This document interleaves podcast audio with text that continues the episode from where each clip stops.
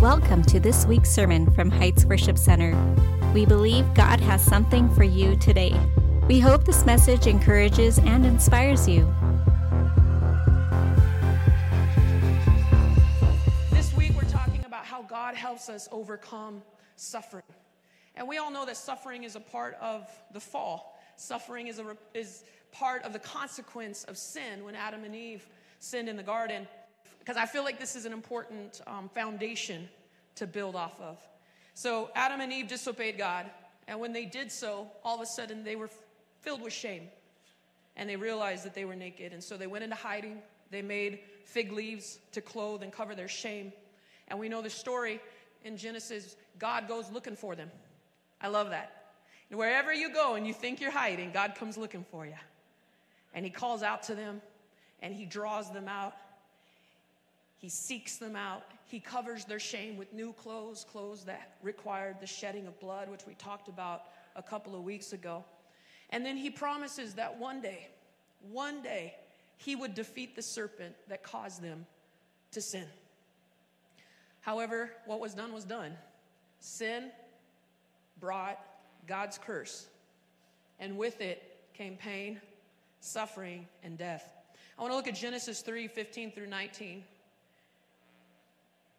You can look at it yourself, but I'm just going to summarize it for sake of time. Part of the curse that came as a result of Genesis 3 5 through 15 through 19 is Jesus, God told him there will be hostility between the seed of the woman and the serpent. And what that tells us is that part of the curse of sin is spiritual warfare. That there's hostility between the devil, the serpent, and the seed of the woman. We are all seed of a woman. Not the same one, right? But we're all seed of a woman. So in, already God was beginning to say there is going to be a battle between darkness, evil, and humanity. That's part of the curse, spiritual warfare. And looking at how that would play out, and we see it play out all the way through human history until now. Not only that, he told the woman, Your labor, you're going to have painful pregnancy and painful labor. And he tells them, You will have relationship issues. He tells the woman, You will have desire for your husband and he will control you. And then it talks to the man and it says, You will labor and work, but the ground will produce thorns and thistles. And what does this mean in a summary? It basically means not just that all women can thank Eve for painful menstruations and labor and delivery, but he was saying that part of the result of sin is pain sickness, right? Not only that, but relationship issues, power struggles, control, misunderstandings, manipulation, disappointments. There would be put downs, defensiveness, deception, even loneliness. That in all of our relationships, not just husband and wife, Adam and Eve, but through all of our relationships, as a result of sin and the curse, there will be issues in our relationships. And not only that, but the thorn, the ground would grow thorns and thistles, and those represent the fact that no matter how hard we work and try and achieve, we will never be fully satisfied. That no matter how hard we try to make it, we will never get there. There's a feeling of restlessness, a feeling of incompleteness. That no matter how hard we work, we'll just never get there. Frustration, failure, famine, loss. Why would God do this? I want to read a quote from Peter Scazzero. He says this God releases the curse in order to drive us to our knees, to seek Him, to recognize our need for a Savior. The problem is, instead of being broken by the others and the thistles of life, and thus coming to Christ, we either flee, fight, or hide. So often, the human nature response to pain and difficulties and struggles and trials and temptations, our typical human nature reply and response is to flee, fight, or hide. How many guys know even the body, the physiological response is fight or flight, right? So even within our own physiology, there's the fight or flight mentality that we have. And so as humans, the way we deal with shame and the way we deal with sin hasn't really changed much from Adam and Eve fight, flee, or hide. So I just kind of want to look at each one of those separately because God has an answer for each one of these. Sometimes when we go through challenges, our first instinct is to flee, to run. We bury our pain. We look for ways to numb the pain, to cope with the pain. Maybe one of the ways we flee is we try to avoid the problems of life by just focusing on something else. So I got problems at home, so I'm gonna put all my energy at work. And I'm gonna work late because I wanna go home, because home's where the problem is. Right? Just to give you an understanding of how it works. Right? So sometimes we don't deal with the pain, the suffering in a way that Christ is now wanting to teach us a new way, but we just go to our human nature coping mechanisms and we flee. So we put our energy into something else so that we can avoid the difficult. Another way we flee from our pain, our suffering, our struggles is through distractions. I think this is a really common one. And distractions aren't necessarily sinful. It's not like I'm doing something wrong, but I'm just distracting myself from what's really going on inside of me by watching this or streaming that or scrolling here or shopping there, popping this, drinking that, sex, porn. There's a lot of ways that we try to distract ourselves work, money, investments, sports. There's a lot of things we do to try to distract ourselves from the results of pain and suffering. But I tell you, Jesus has a better way. And we're going to get to that. The other thing we do if we don't fight or flee, we fight. We get angry. We're, we're kind of easily uh, irritable, got anger outbursts. We're irritated. Everything drives us nuts. Your family walks on eggshells around you because they're afraid if they did the wrong thing, off with your head. You can end up being bitter, violent, even, angry at God. These are aspects of that fight thing. Something goes wrong in life. The problem is we don't confront the problem, we beat everybody else up and ourselves included. If you got anger outburst issues, then it's pointing to something deeper underneath the surface. If you're easily irritated, you might need a nap or a good meal, a cup of coffee, or some Jesus time. I don't know. All of the above. I'm, I do not know. The other thing we do is we run and hide, just like Adam and Eve did. We try to cover up our pain and suffering. We act like every, everything's good. I'm good. Nothing phases me. Water off a duck's back. For you that don't know what that means, it means everything is good. Nothing phases me. I'm good to go. We exaggerate the good. We only post everything good with the right filter and the right lighting and the right everything, so everything looks great. But underneath it all, we're just falling apart. We ignore the challenges and the difficulties, and we try to just pretend like, oh, bro, it's all good. How's your marriage? Good, it's good, great, good. If you have to say that five times in a row, it's probably not so good, great, good.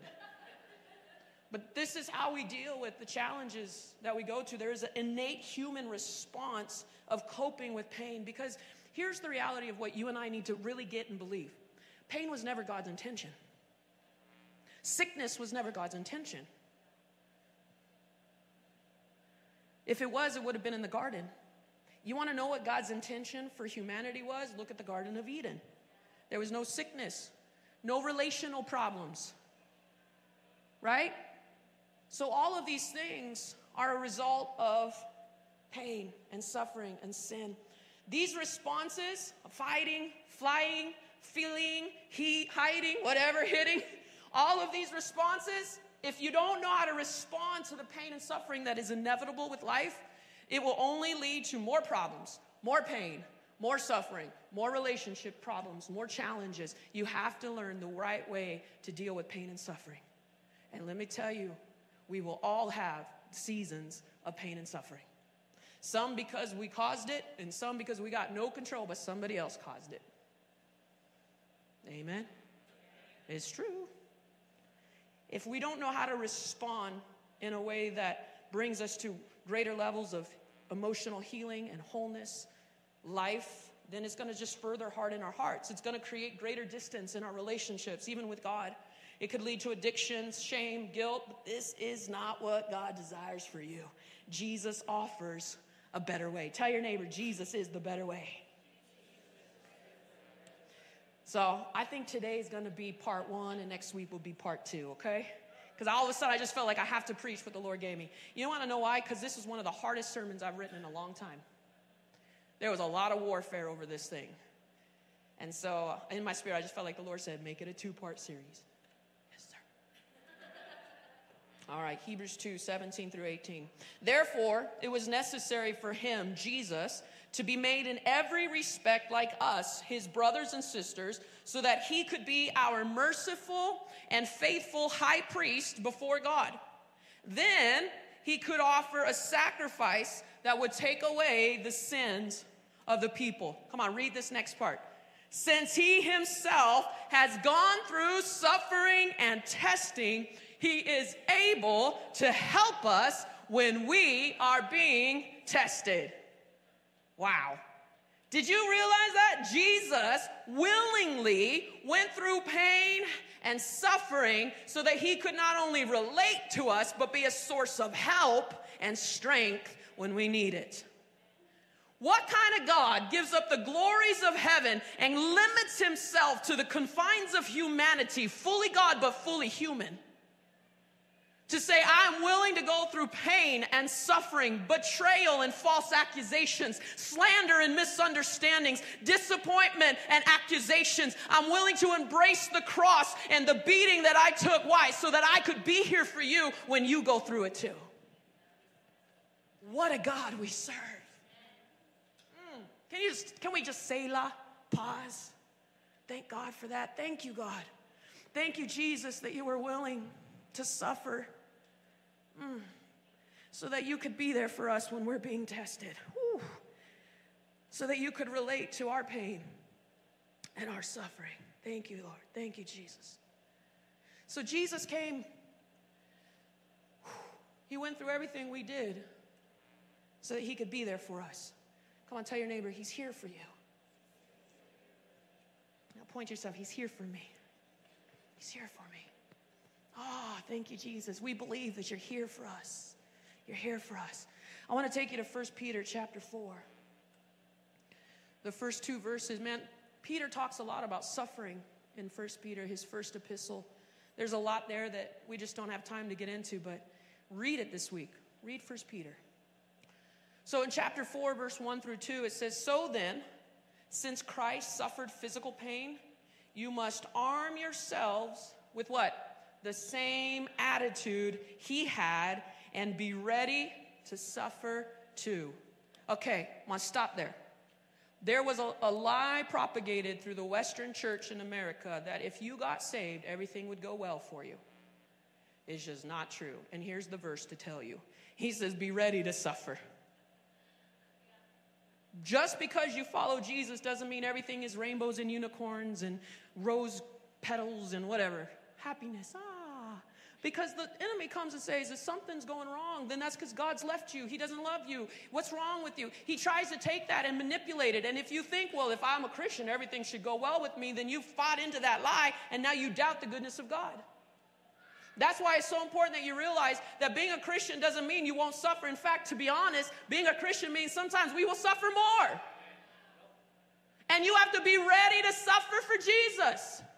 Why? Because suffering for Jesus means I give up my way and I take up his way. It means when I feel like punching you in the face, I turn the other cheek. Hmm. What do you think? Corrie ten Boom was faced by a Nazi. If you don't know who she was, she was a Dutch, her family helped hide Jews during the Holocaust. And she and her family were arrested and thrown into the prison encampment. And her book is amazing. But she tells a story. She was the only member of her family to survive, the others were gassed as well. And she tells a story how she was, you know, sharing the gospel after the war and stuff. And this Nazi soldier came up to her and, and confronted her about it. Oh, you think you're so strong, blah, blah, blah. And she goes, What do you think takes more strength, hatred or forgiveness? And she forgave. In fact, she tells a story of when the actual Nazi soldier who killed her sister in front of her approached her in one of her meetings. He had come to know Jesus Christ and he approached her and extended his hand, and she recognized him, and everything within her wanted to. And then she's like, the Holy Spirit gave her strength, and she shook his hand. She said, I forgive you. what do you think takes more strength, hatred or forgiveness? The Jesus way is the, is the right way, but it's a hard way. The Bible says, narrow is the road that leads to life, and very few find it.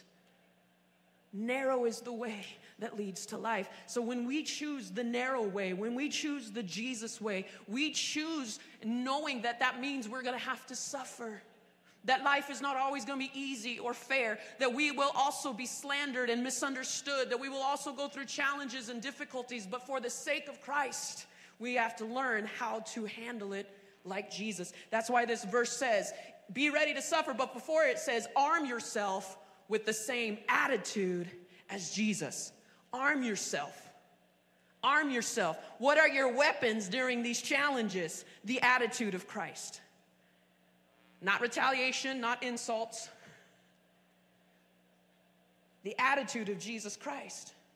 Now, last week we talked about some of the attitude that we see of Jesus Christ in Philippians 2 humility, servant, and obedience. But I'm going to show us some others that we see of the attitude of Christ so that we know how to deal with pain and suffering and trials in a way that leads to becoming more like Christ instead of harming the body of Christ. Oh, that's good. Mm.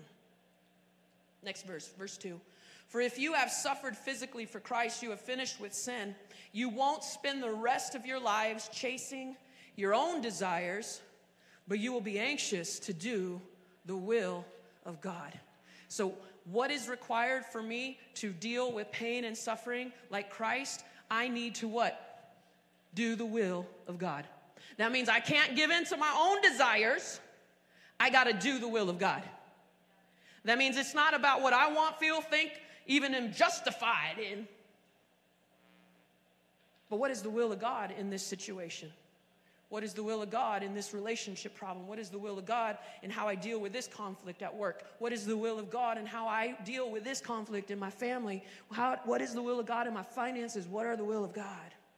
See, Jesus dealt with pain and suffering, yet was without sin. So that means you and I can learn to deal with pain and suffering and be without sin. Tell your neighbor, you can do it. With, with Holy Spirit help, you can do it. Let's go to Hebrews 5 7 through 9. One of the things I want to pause real quick, I would just like to make a request. If you own one of these things, it's called the Bible, I'd like for you to bring it on Sundays. I, I know a lot of us are digital. Why bring it, Pastora? You put it on the walls. I know you're old school. I don't even do that anymore. Everything's online. Okay, humor me. I would like us to start bringing our Bibles. And the reason is there's something very tangible when, when we read a scripture together as a church and you see it in your own Bible and you take that Bible home and you underline it, you write in it. And one of the things I love to do when God speaks to me, I put a date next to it in the margin.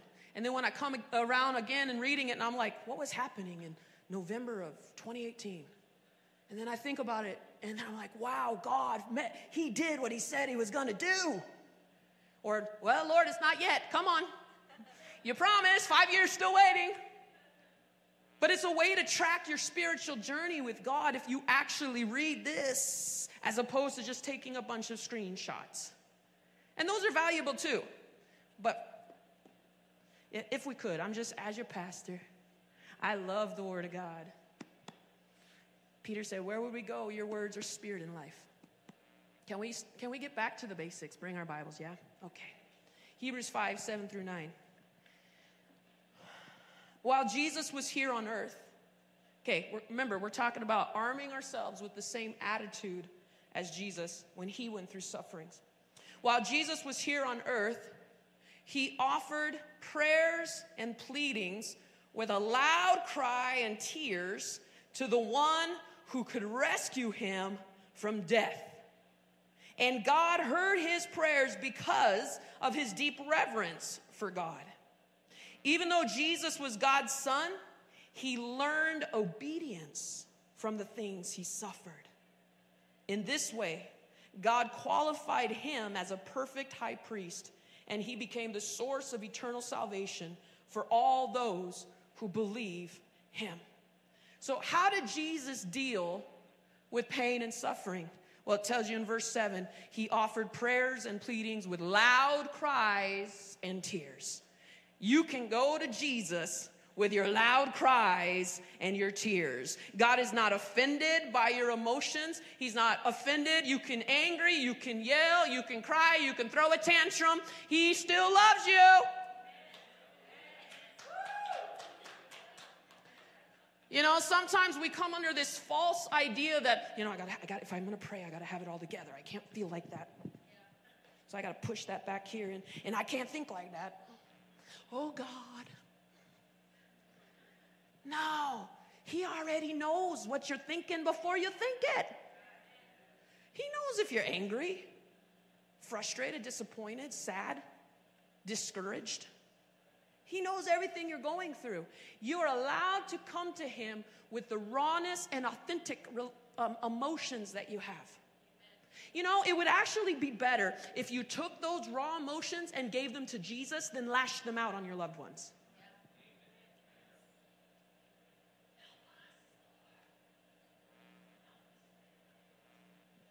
If you and I learn to process our pain in the presence of the Father, then we wouldn't respond in pain in a sinful way.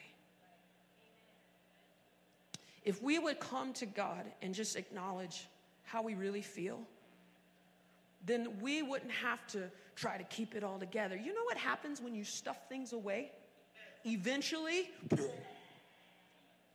I just swept it under the carpet, swept it under the carpet. I just swept it under the carpet. And then eventually this big volcanic eruption exploded. You know when you put everything in the one closet?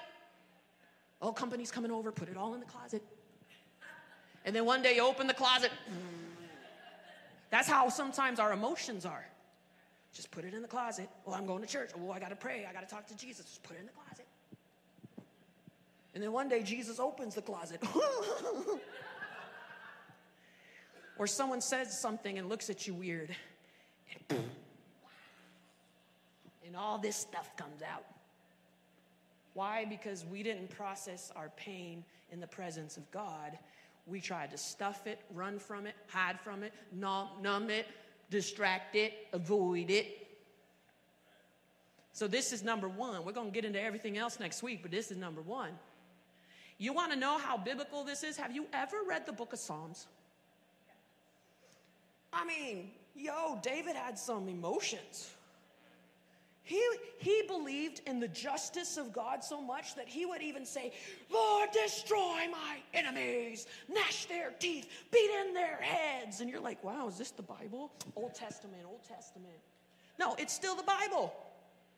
What he was doing is, God, this is not right. This situation is unjust. This is not fair. But you're the God who promised to be the one who is uh, the one who takes vengeance for me, so I will not act in vengeance. I will not try to do justice. You are the God of justice. You do it. But Lord, get them good.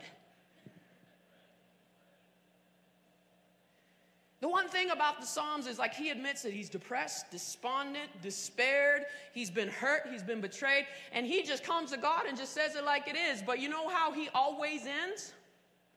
But God, I trust you. But you're the one who is enthroned on heaven.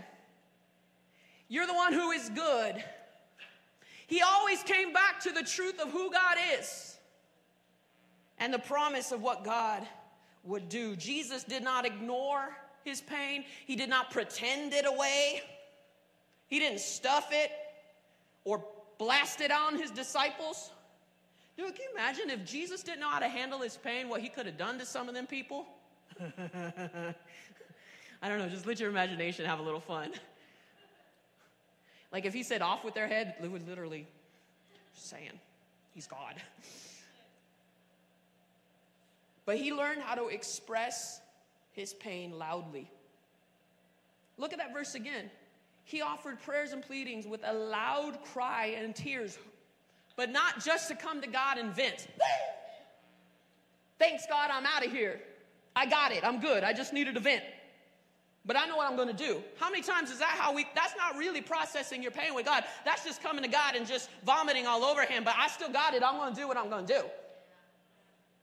But look what it says. He did it to the one who could rescue him from, from death, and God heard his prayers because of his, his deep reverence for God. When you and I come to process our pain, we have to make sure that we're doing it not in an accusatory fashion against God, but in deep reverence. Because you care about me, because your plans for me are good, because you take what the enemy meant for evil and you turn it for good, because you see me and you're with me and you're for me, then I can trust whatever you say, and I will obey your will over mine. See, we got to learn how to process our pain in the presence of God, the one who can rescue and save. Come on, worship team. We're going to we're going to close. And God heard his prayers because of his deep reverence. But you want to know what one of the byproducts of suffering is if you learn how to process your pain in the presence of God? It's found here in Hebrews. What does it says? Even though Jesus was God's son, verse 8. Or you can put it back up for me. Even though Jesus was God's son, what does it say? He learned obedience from the things he suffered. Do you know that if you can learn how to process your pain in the presence of God and allow Him to do works of healing and freedom and wholeness, there's so much we don't have time to get into. But if you can do that, one of the things that He will work in you is obedience. Why? Because you know that you really believe God when you obey Him, even when it hurts. When you obey Him, when you'd rather take revenge than forgive. When you choose to obey Him instead of doing your own way, in your own words, in your own will. He learned obedience from the things he suffered. We can expect the same thing, church. That as we learn how to process our pain in the presence of God, we will also learn what it means to really obey God, to do it His way, in a way that honors Him and glorifies Him. And Jesus gave us the best example of this in the Garden of Gethsemane. Can I just ask you for a moment? Just to think that I want you to picture the Garden of Gethsemane. Jesus knew that just in, in a moment of hours, he was about to be arrested betrayed by one of his closest disciples, one of the 12. He knew that in that moment, all of them would abandon him. He knew he was about to be beaten beyond recognition. The Bible says he was beaten so badly that you couldn't even recognize him.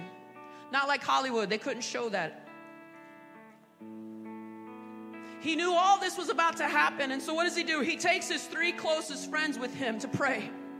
Can I tell you some of what you and I need to do is get some people that we can trust and take them with us in prayer when we're going through hard times. Even Jesus took his three closest friends to pray. He didn't go alone, he took them with him. He said, Pray with me, my soul is in distress. We need to learn like Jesus. Who are those two or three we can ask to say, Pray with me, I'm in distress. There's some real stuff happening in my life and I need help. Because you were never meant to go through it alone. He takes the three, Peter, James, and John. He says, Pray with me. I'm just going to go a little further. And the Bible says he fell on his knees and he said, God, if there's another way, is there another way, God? But not my will, your will be done. Not my will. He was in so much physical stress and emotional turmoil that his capillaries in his forehead they burst and his sweat was mixed with blood. Don't know about you, I've never been in that much pain and suffering. And yet, our Savior in that moment said, God, I wish there was a different way, but not my will, your will be done. He modeled for us what it's like to take our pain and suffering to the one he knew who could rescue him from death.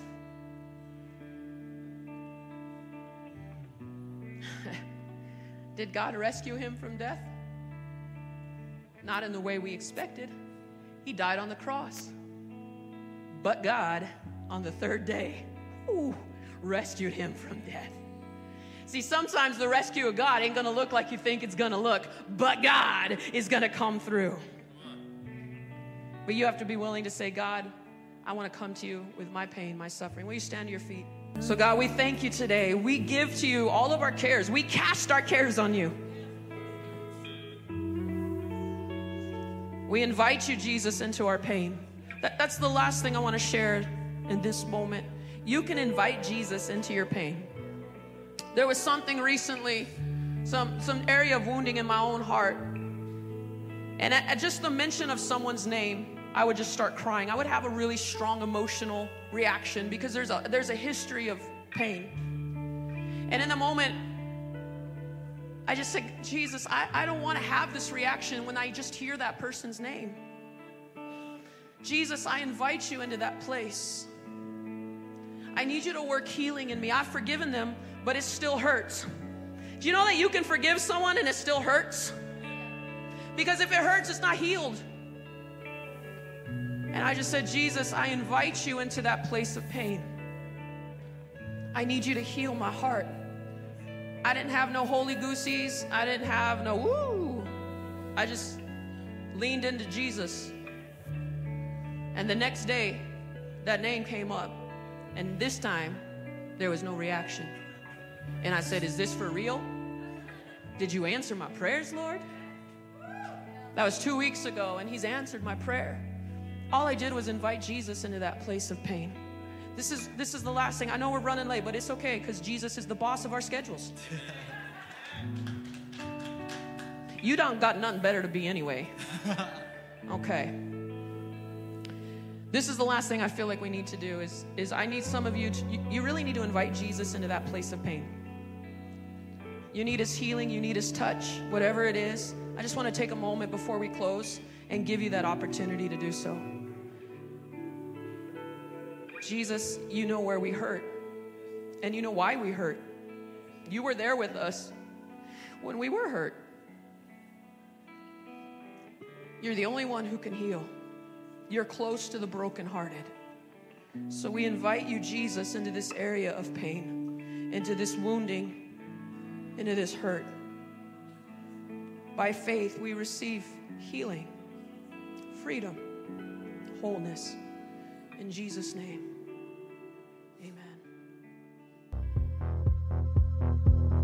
Thanks for listening to our podcast. Like us on Facebook, follow us on Instagram, and subscribe to our YouTube channel.